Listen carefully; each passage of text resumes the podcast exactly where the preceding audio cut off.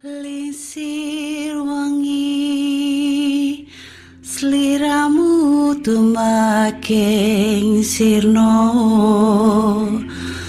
Ojo tangikanmu guling Awas jok ngetoro.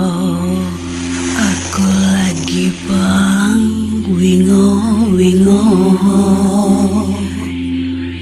Jin setan kang tak Dadio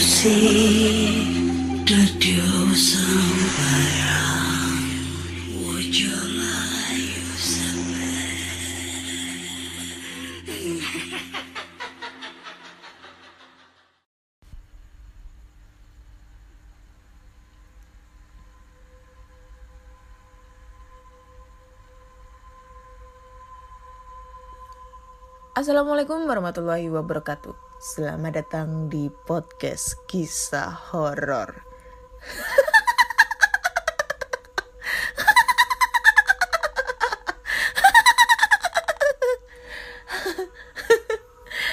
Masih bersama dengan Ana di sini yang akan membacakan cerita horor ataupun email berhantu yang sudah dikirimkan teman-teman melalui podcast kisah horor at gmail.com ataupun di DM Instagram podcast kisah horor dan DM Instagram Ana Olive ketemu lagi dengan aku di episode 72 Uh, udah gak kerasa ya udah 72 episode udah aku bacain udah ratusan cerita juga yang udah aku bacain gila lah. Dan kalian masih setia dengan podcast aku? Ih thank you banget. Lupi lupi lupi lupi. Aduh aku gak bisa ngebayangin ya sampai sejauh ini aku bisa nemenin kalian ngebacain cerita-cerita dari kalian. Minta maaf banget kalau mungkin selama episode pertama sampai episode yang sekarang 72 itu masih ada kekurangannya. Ya mungkin aku pasti bakal memperbaiki lagi jauh lebih baik lagi jauh lebih baik lagi biar kalian tuh puas untuk mendengarinya dan teman-teman yang udah ngirim ceritanya itu juga puas untuk cara penyampaian pembacaannya itu kayak gimana ya kan oh ya aku mau ngasih tahu nih sebelumnya jadi podcast kisah horor sekarang sudah uh, membuka open donasi untuk saudara-saudara kita yang sedang mengalami bencana yang ada di Sumedang, Kalimantan, serta di Sulawesi melalui kitabisa.com. Nah, dengan kitabisa.com kalian bisa langsung aja uh, berdonasi tidak bisa uh, terserah kalian. Kita tidak pernah mematok harga. Biasanya sih kalau dari GoPay ataupun dari Dana atau mungkin dari Shopee Paylater itu minimal seribu kalian bisa udah bisa berdonasi gitu ya ya dengan seribu, seribu rupiah itu bisa membuat saudara-saudara kita yang sedang mengalami musibah itu bisa tersenyum lebar. Dan mungkin bisa bahagia ya karena kita semua itu e, merasakan bersama gimana e, perjuangannya mereka menghadapi cobaan ini. Dan e, donasi juga tidak tidak berupa dana juga maksudnya e, uang. Bisa juga via sembako ataupun barang-barang yang mungkin sudah tidak dipakai kalian bisa aja nyumbangin. Mungkin yang lokasinya area Surabaya sidoarjo Gresik bisa lah nanti hubungi DM DM ya biar nanti bisa aku ambil langsung ke lokasi biar kalian tuh nggak repot-repot banget untuk nganterin ke tempat aku gitu. Bisa kalian langsung kabarin aja via DM nanti kiri kita kirim alamat eh kamu kirim alamat nanti aku samperin begitu. Terus uh, podcast kisah horor sekarang udah ada link tree-nya ya. Jadi untuk kalian yang pengen cerita-cerita bisa melalui Google Form. Nggak harus kirim-kirim email lagi, mungkin lagi males ketik-ketik email. Kalian bisa langsung aja kirim ke Google Form. Jadi di bio itu ada link tree, kalian tinggal pencet aja tuh link tree. Di situ tersedia linknya ke Spotify, link ke YouTube dan link untuk kirim cerita melalui Google Form. Jadi nggak bakalan repot-repot lagi yang nanyain channel YouTube aku itu apaan. Karena banyak banget yang masih nanya kak channel YouTube-nya apa namanya? Channel YouTube-nya apa namanya? Padahal kalau udah diketik Ana Olive itu aja udah keluar channel YouTube aku gitu. Tapi sekarang udah ganti namanya podcast kisah horror sih. Jadi buat kalian yang masih nyari-nyari channel YouTube aku bisa aja langsung uh, bisa langsung aja cek di link tree aku di bio Nanti di situ udah ada link yang tersedia masing-masing. Tinggal klik aja muncul deh. Oke. Kita langsung bacakan ya cerita-cerita dari uh, teman horor semua. Yang pertama datang dari email. Nah. Dan ini datangnya dari not arrive lagi ya. Aku lupa nih. Dia sebelumnya kirim cerita masalah apa ya? Ini cerita keduanya kalau nggak salah ya. Kita langsung bacakan ceritanya. Kita dulu backsongnya ke kegedean nggak ya backsongnya? Oh nggak pas. Oke. Okay. Assalamualaikum Kak Ana. Waalaikumsalam.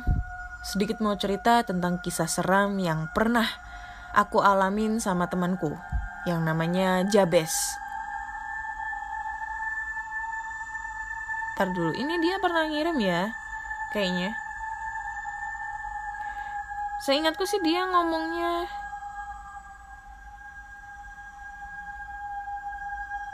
Ntar dulu.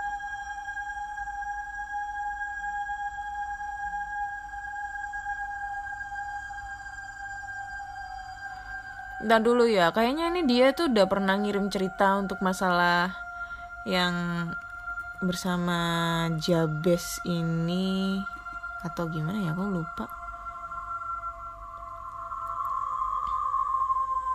Ya udahlah baca aja ya.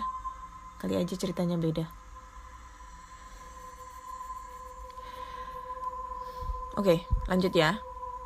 Sedikit mau cerita tentang kisah seram yang pernah gue alamin sama teman gue yang namanya Jabes sebenarnya pengalaman ini udah lumayan lama sih Kejadian ini gue alamin dua malam berturut-turut. Pada waktu itu gue sama teman-teman gue lagi pada begadang gitu di warung tempat gue nongkrong. Ya bisa dibilang base camp gitulah. Soalnya anak-anak sering pada nginep di situ juga. Tapi ini pertama kalinya gue alamin sejak sekian lama sering nginep di situ. Pada suatu malam, gue dan teman-teman gue nginep di situ. Semua berawal dengan seru, anak-anak pada ketawa-ketawa selayaknya orang nongkrong. Kemudian sekitar jam 11 malam, tiba-tiba padam listrik dan teman-teman gue mendadak diem karena bingung mau ngapain. Kalau padam listrik dan mereka semua pun memilih untuk tidur. Di situ tinggal gua sama teman gua Jabes yang belum tidur. Gua masih asik aja gitaran sambil nyanyi-nyanyi, padahal itu udah jam 2-an. Lalu sekilas gua mencium bau sate yang nanti hilang nanti ada. Gua pikir cuma gua aja kali yang nyium bau itu. Ternyata si Jabes juga sama nyium juga. Bau sate itu yang berasal dari arah pohon bambu yang berada di depan rumah warung tongkrongan gua itu. Jabes berkata, Lu nyium bau sate nggak? Gua jawab, Iya nih Bes, dari tadi malah gua nyiumnya. Dan mitos di tempat gua itu kalau bau sate ada setan konde. Gue juga nggak tahu wujudnya kayak gimana. Tapi kalau kata orang-orang di tempat gua itu setannya lumayan jahil. Dan seketika gua sama Jabes langsung bergegas nyempil di tengah teman-teman gue yang lagi pada tidur. Kemudian di malam keduanya gue masih sama Jabes. Gue sama Jabes emang hobi mancing. Waktu itu gue sama eh gue mau pulang abis mancing sama dia di Setu yang gak terlalu jauh dari rumah. Jalanlah gue berdua sama dia sekitar jam 12 malam dan ngelewatin rumah warung tongkrongan gue itu. Ternyata warung itu sepi anak-anak, gak ada yang nongkrong.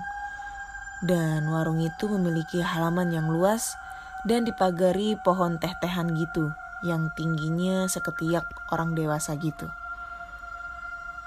Gue sama Jabes ngelewatin jalan setapak itu yang ada di belakang rumah warung itu.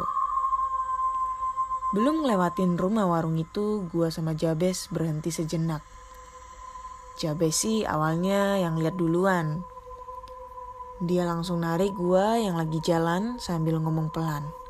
Woi, berhenti. Gue langsung berhenti sambil gue tanya. Ngapa lu? Lalu dia ngejawab, ada cewek ono. Gue jawab, mana tai? Lalu dia menjawab, sini apa lu jongkok? Ntar dia ngeliat lu. Gue seketika langsung jongkok dan yang gue lihat bener ada perempuan pakai baju kuning di balik pohon teh-tehan itu yang rambutnya lumayan panjang tapi yang kelihatan dari bahu sampai kepala saja. Soalnya ketutup pohon teh itu. Perempuan itu di, e, berdiri di bawah sinar lampu jalan kampung itu dan beberapa detik dia jalan mengikuti jalan itu. Tapi yang gue lihat nggak kayak orang jalan biasanya. Dia jalan kayak naik, naik skateboard gitu, kayak ngegeser gitu bukan jalan.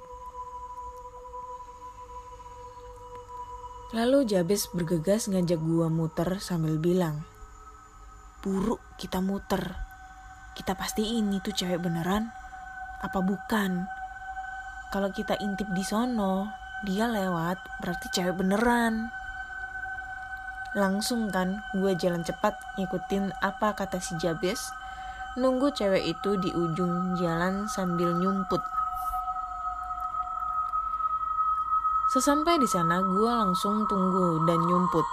Ya lumayan lama, ada 15 menitan lah. Padahal, ujung jalan itu gak terlalu jauh dari tempat cewek itu berdiri. Gue langsung nanya ke Jabes. Des, ini cewek gak lewat-lewat ya? Lalu Jabes ngejawab, Iya ya, apa kita samperin ke sana? Padahal di situ nggak ada akses jalan lain selain jalan itu. Dan ada juga jalan kecil yang lewatin pohon jambu itu. Tapi mana mungkin cewek jam 12 malaman berani jalan sendiri lewat tengah pohon jambu. Dan selang beberapa menit, gua sama Jabes memutuskan buat ngecek lagi ke sana. Tapi lewat jalan yang dilalui cewek itu. Sepanjang jalan gue nggak lihat cewek itu dan setelah sampai di sana sepi. Cuma terdengar suara burung hantu dari arah pohon bambu. Seketika gue sama Jabes terkejut dan nggak ngomong apa-apa lagi. Gue langsung jalan sama dia, jalan-jalan dan lama-lama lari. Dan pas pertama gue mulai lari sama Jabes, Sialnya, gue diketawain sama suara kuntilanak dari arah pohon bambu itu. Gue baru menyadari ternyata itu kuntilanak. Sekian, itu cerita real gue yang pernah gue alamin semang semasa nganggur lulus SMK. Terima kasih. Oke, okay, thank you. Not drive buat ceritanya. Tapi kayaknya ini udah pernah aku bacain ya. Ntar dulu, kapan ya? Not ref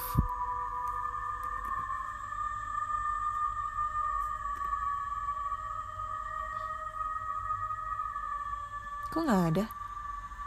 Ini kayaknya udah pernah aku bacain tapi aku lupa kapan terus soalnya udah terlalu banyak banget nih ceritanya. Iya. Ini loh. Oh kamu ini ngirim dua kali kebaca lagi dong. Yang pertama itu Desember lu ngirim. Nggak nggak baca ceri nggak dengerin ceritanya ya? Ya tapi nggak apa deh. Kebaca double. Oke deh. Ini udah pernah aku bacain tapi ya nggak apa-apa lah. Udah udah tuntas juga aku ngebacainnya. Jadi aku mungkin nambah jadi empat cerita ya. So kita baca untuk cerita berikutnya Cerita berikutnya dari Dema Danu Channel. Oke. Assalamualaikum warahmatullahi wabarakatuh. Waalaikumsalam warahmatullahi wabarakatuh. Halo Kak Ana. Selamat malam podcast kisah horor.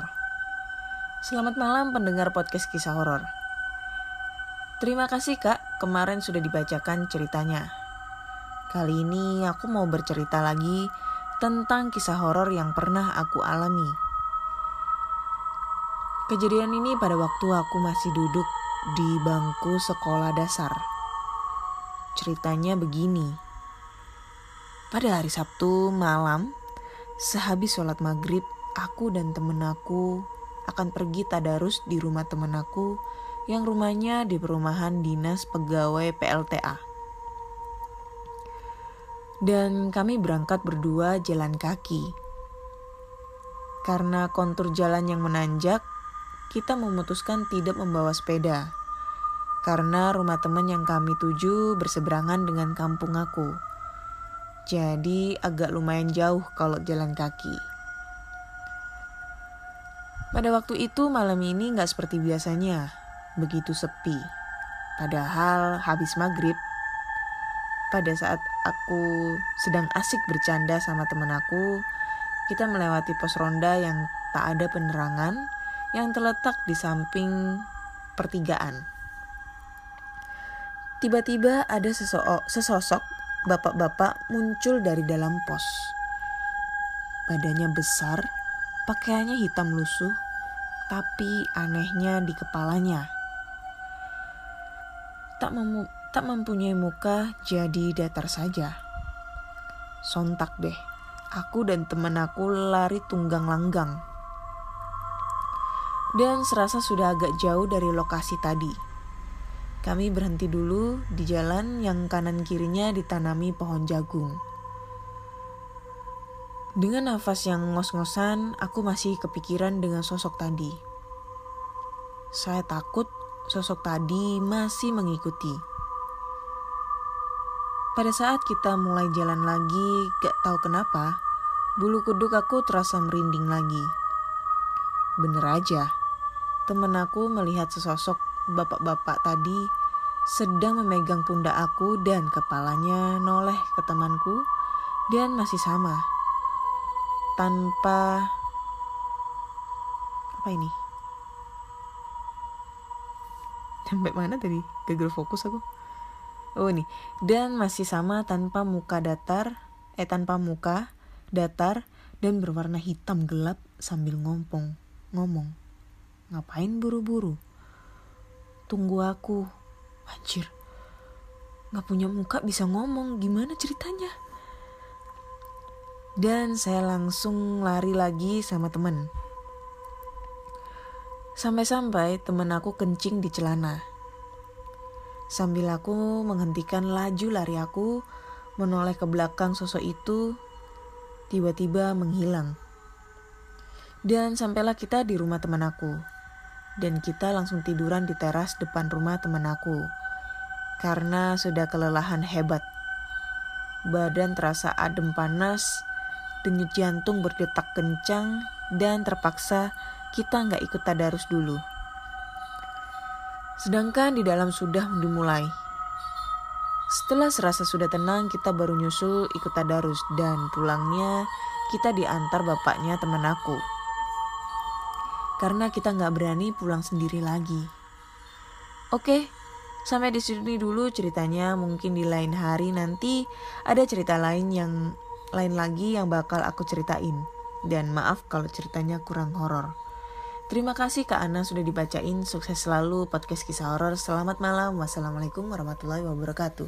Waalaikumsalam warahmatullahi wabarakatuh. Thank you ya Danu Dema. Ih, ya, Danu juga sih namanya untuk ceritanya ya aduh muka rata tapi bisa ngomong ngapain buru-buru tunggu aku wih tuh setan ngomong dari mana coba mulutnya kan nggak punya muka gitu loh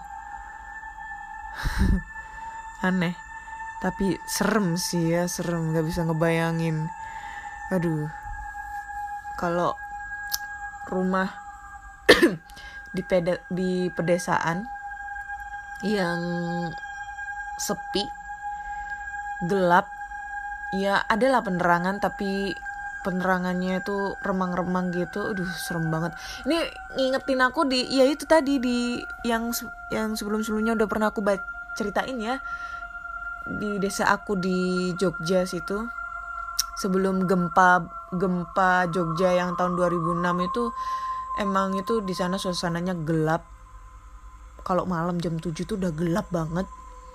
Dan dulu itu masih belum ada yang namanya WC beneran belum sebelum ada yang namanya WC jadi kalau kita mau pup mau mandi mau nyuci baju itu di kali dan perjalanan kita dari rumah ke kali itu bisa 200-300 meter. Tapi jalannya tuh gelap. Jadi kita harus pakai penerangan senter gitu loh. Kebayangkan kalian kalinya itu gede terus habis itu gak apa namanya kita jalan ke lokasinya tersebut itu pakai senter gelapnya kayak gimana. Apalagi kita ngelewatin rumah-rumah tetangga atau ngelewatin kandangnya tetangga yang biasanya itu ada suara bunyi klontang klontangnya loncengnya sapi itu kan.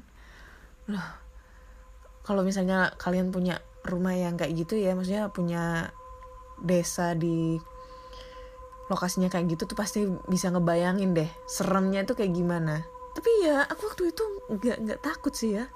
Biasa aja. 2006 aku udah masuk SMA kelas 1 dan aku udah sering banget sih malam-malam kayak gitu. Kalau misalnya kita mau di ke Jogja itu malam-malam ke kali sendirian kadang ya nggak sendirian sih sama teman gitu kan sama saudara gitu buat nemenin. Iya masa iya kita pop sendirian? Terus nanti kalau ada apa-apa di sana kan kita nggak tahu takut juga kan? Coba deh kalian bayangin. Pokoknya kalau rumahku tuh di Jogja Jogja daerah Piungan ya deket sama rumah sakit Prambanan. Di situ tuh masih sampai sekarang tuh masih ibaratnya masih sepi kalau jam jam 7 tuh udah sepi. Melosok banget kalau di tempatku itu. Beda sama yang di kota-kota itu udah udah penerangannya itu udah terang banget udah apa ya udah modern. Tapi kalau di daerah Piungan daerah nggak tahu ya kalau sekarang Wonosari itu udah udah udah modern apa belum ya? Karena di situ udah mulai banyak banget objek wisata Gunung Kidul Gunung Kidul itu ya pantai-pantai dan lain-lain kayak gitu. Wish. keren. Tapi suasananya di sana kalau sore itu aduh adem asri gitu sambil ngedengerin suara burung-burung gitu di kali. Oke kita lanjut ke cerita berikutnya. Cerita berikutnya. Ntar dulu. Agak lemot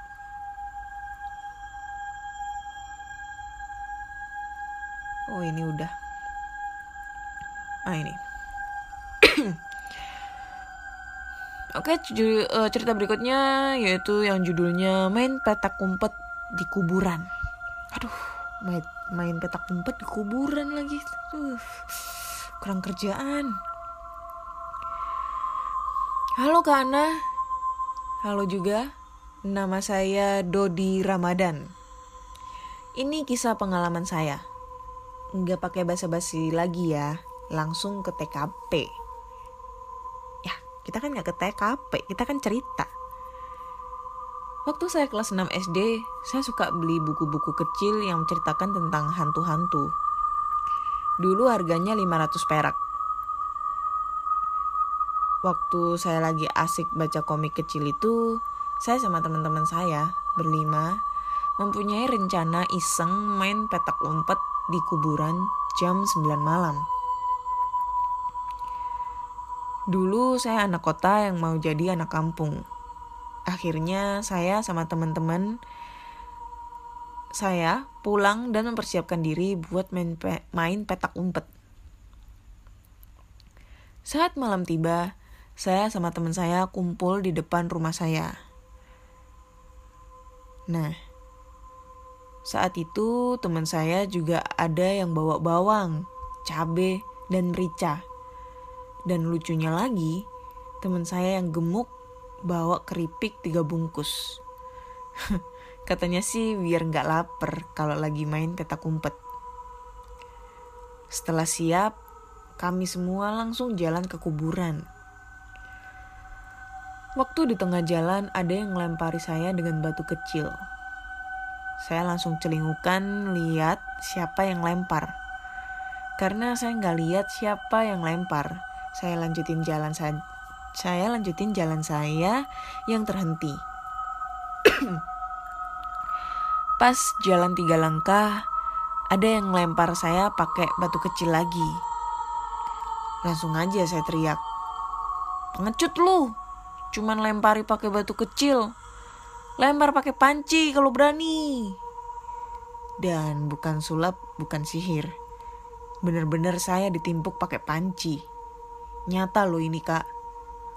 Spontan saya sama teman-teman saya lari ke arah kuburan. Waktu sampai di kuburan, saya sama teman-teman langsung home pimpa alayum gambreng. Dan hasilnya, saya yang jaga. Saya langsung ngitung 1 sampai 50. Anjir, lama banget. 48, 49, 50. Saya balik badan dan saya langsung lari cari teman saya. Waktu saya asik cari teman saya, tiba-tiba terdengar suara semua teman saya.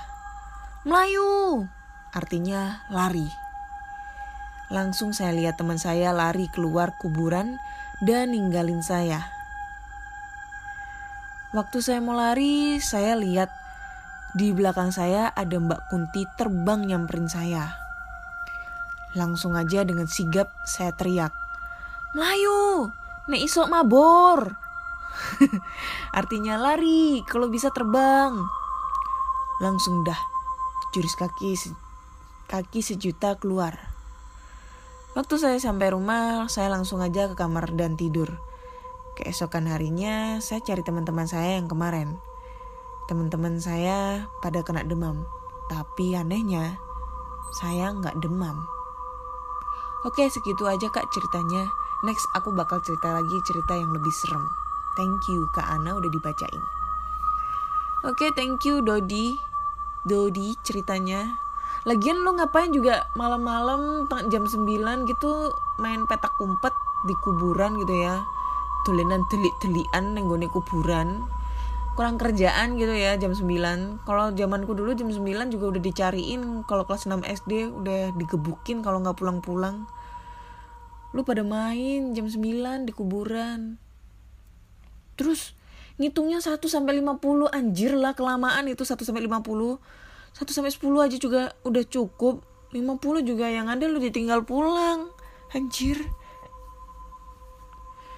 Dan akhirnya kamu kena tulah. Kena kuntilanak anjir ada. Mungkin ada yang mau praktekin gitu kayak si Dodi. Mau petak umpet di kuburan jam 9 malam gitu. Atau mungkin main head and shake gitu kan.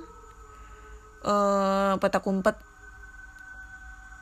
apa klip klip and club yang tepuk tangan itu nyari petak umpet terus nyarinya itu pakai tepukan tangan gitu. Wih serem itu mah. Kalau ngeliat bule-bule yang main itu aduh.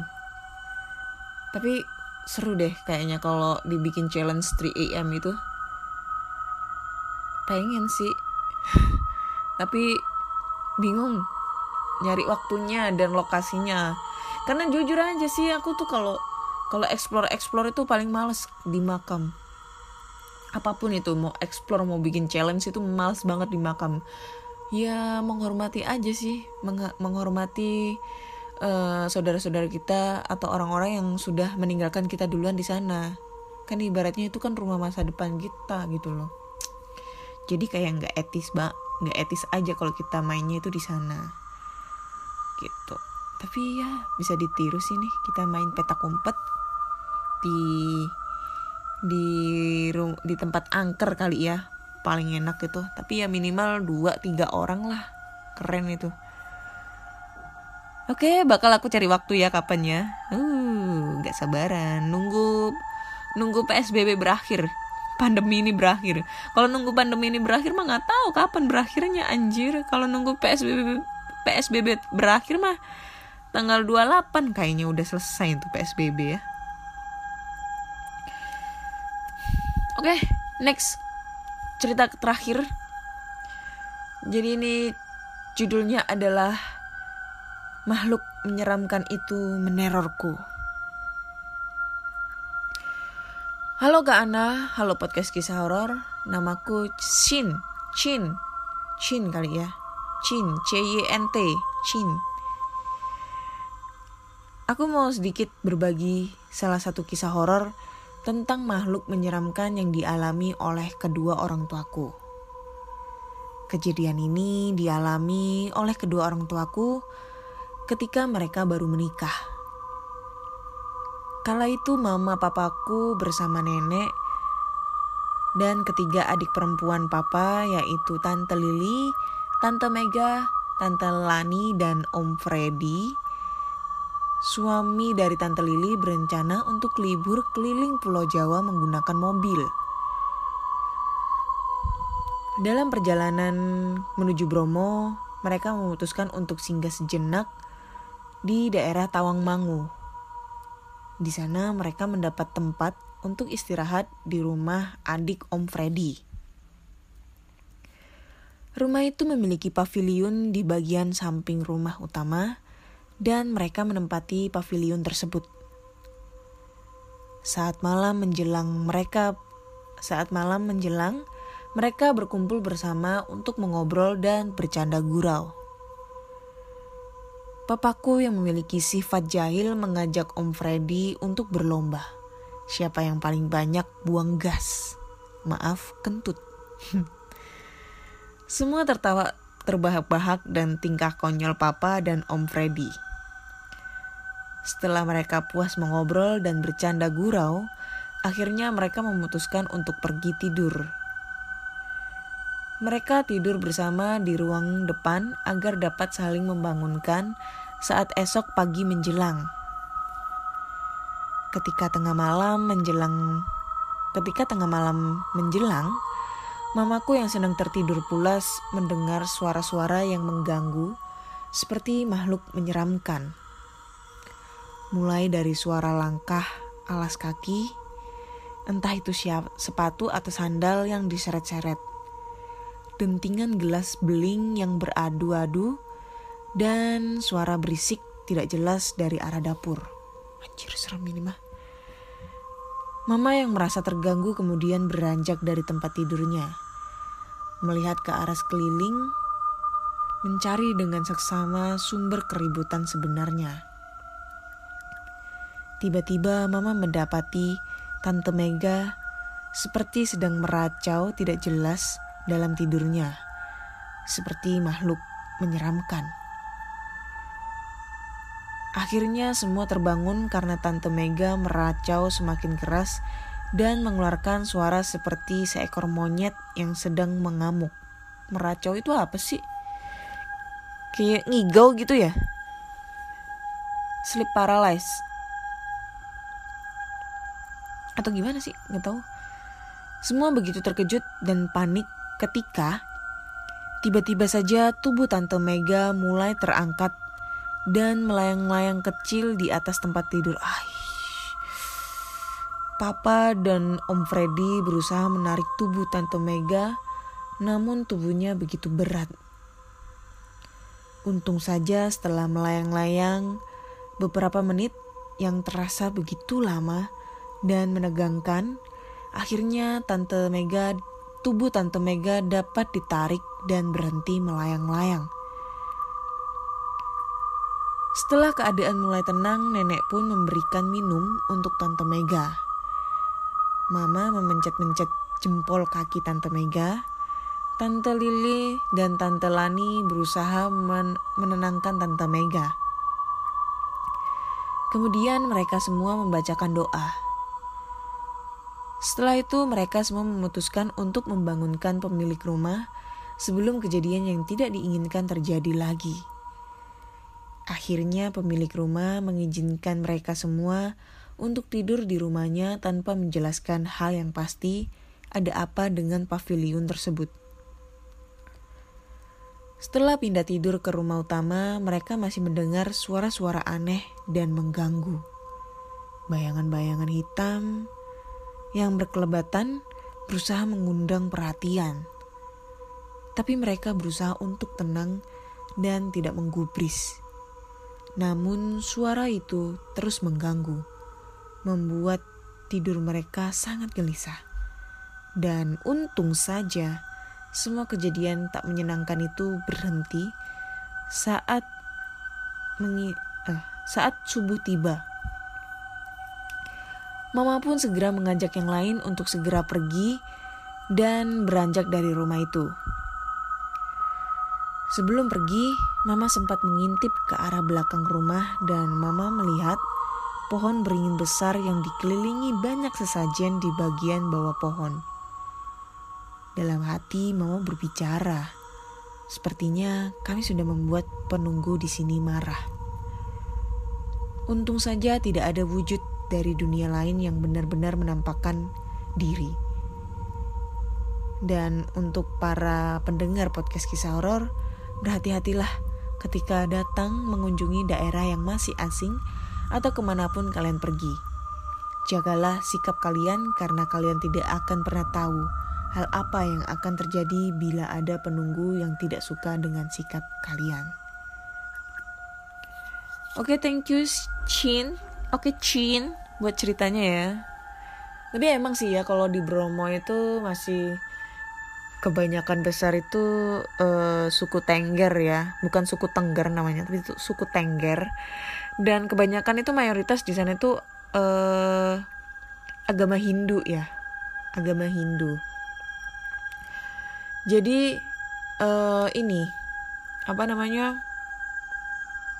Hmm, lebih ke semua benda-benda yang ada di sana itu kan kebanyakan itu kan kalau orang yang ber, beragama Hindu itu lebih lebih apa ya mendoakan semua benda-benda yang ada di sana.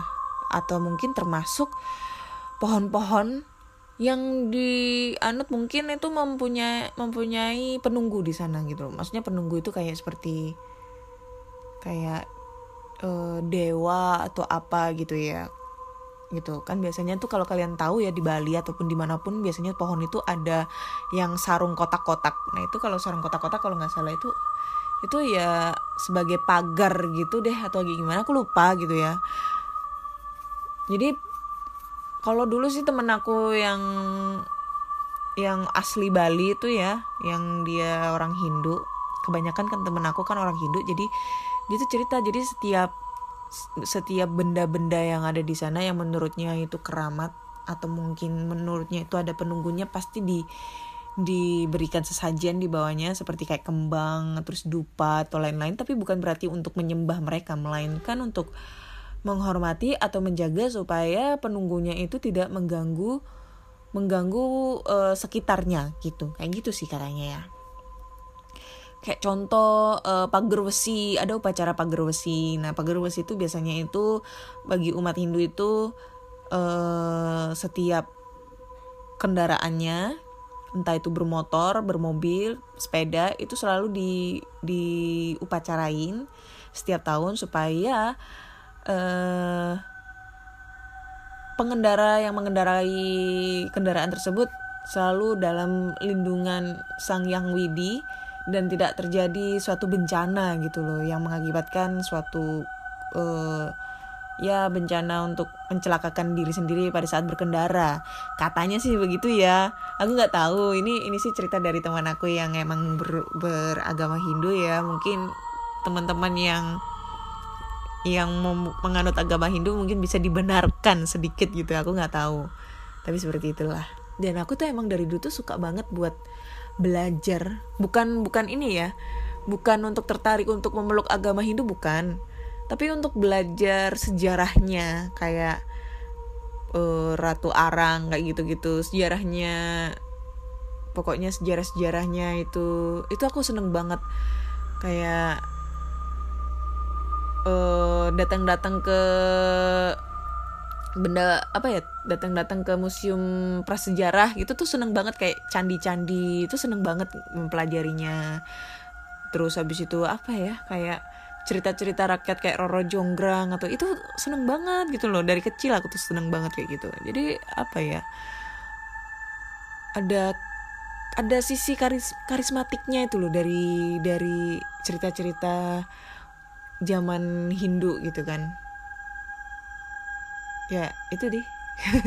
Gak tahu pokoknya seneng banget gitu kalau ngelihat-ngelihat ngeliat-ngeliat adat istiadatnya orang Bali itu kayak gimana tuh seneng kayak ad, kayak adem gitu loh. Kayak mereka itu orang Hin uh, umat beragama Hindu tapi sosialisasi untuk sesama agama lain ya. Umat agama lain itu kuat banget gitu loh.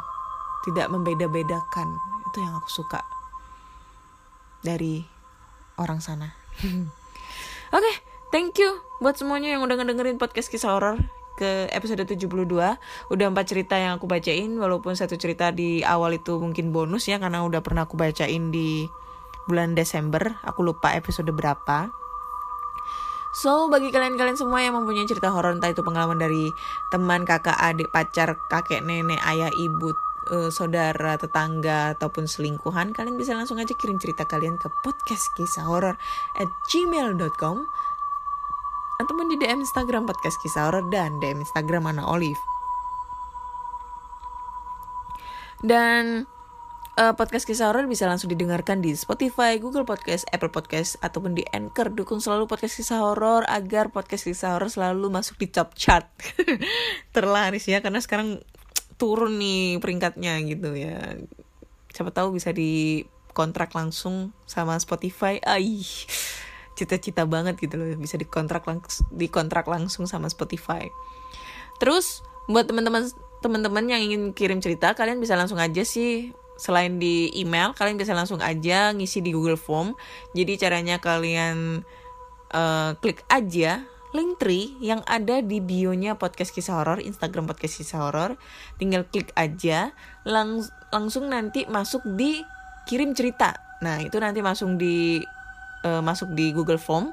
Nanti kalian bisa langsung isi data kalian seperti alamat email nama usia asal gender dan ceritanya. Jangan lupa dikasih judul ya agar aku bisa tahu nih judulnya apa gitu dan di situ juga tersedia link untuk masuk di Spotify link untuk masuk di YouTube jadi kan banyak banget nih tadi aku seperti yang di awal opening aku tadi bilang banyak banget yang masih nanyain channel YouTube aku tuh apaan. Nah, di situ ada linknya, tinggal kalian klik aja nanti langsung masuk di akun channel YouTube aku. Eh, bukan akun, maksudnya di channel YouTube aku gitu ya. Jangan lupa subscribe, like, comment, dan share. Walaupun aku sekarang udah jarang banget untuk upload-upload cerita terbaru. Jadi masih agak males gitu. Masih cinta sama Spotify gitu guys. Oke, terima kasih udah dengerin podcast kisah horor. Nantikan cerita-cerita horor di episode berikutnya, episode 73. Dan bye.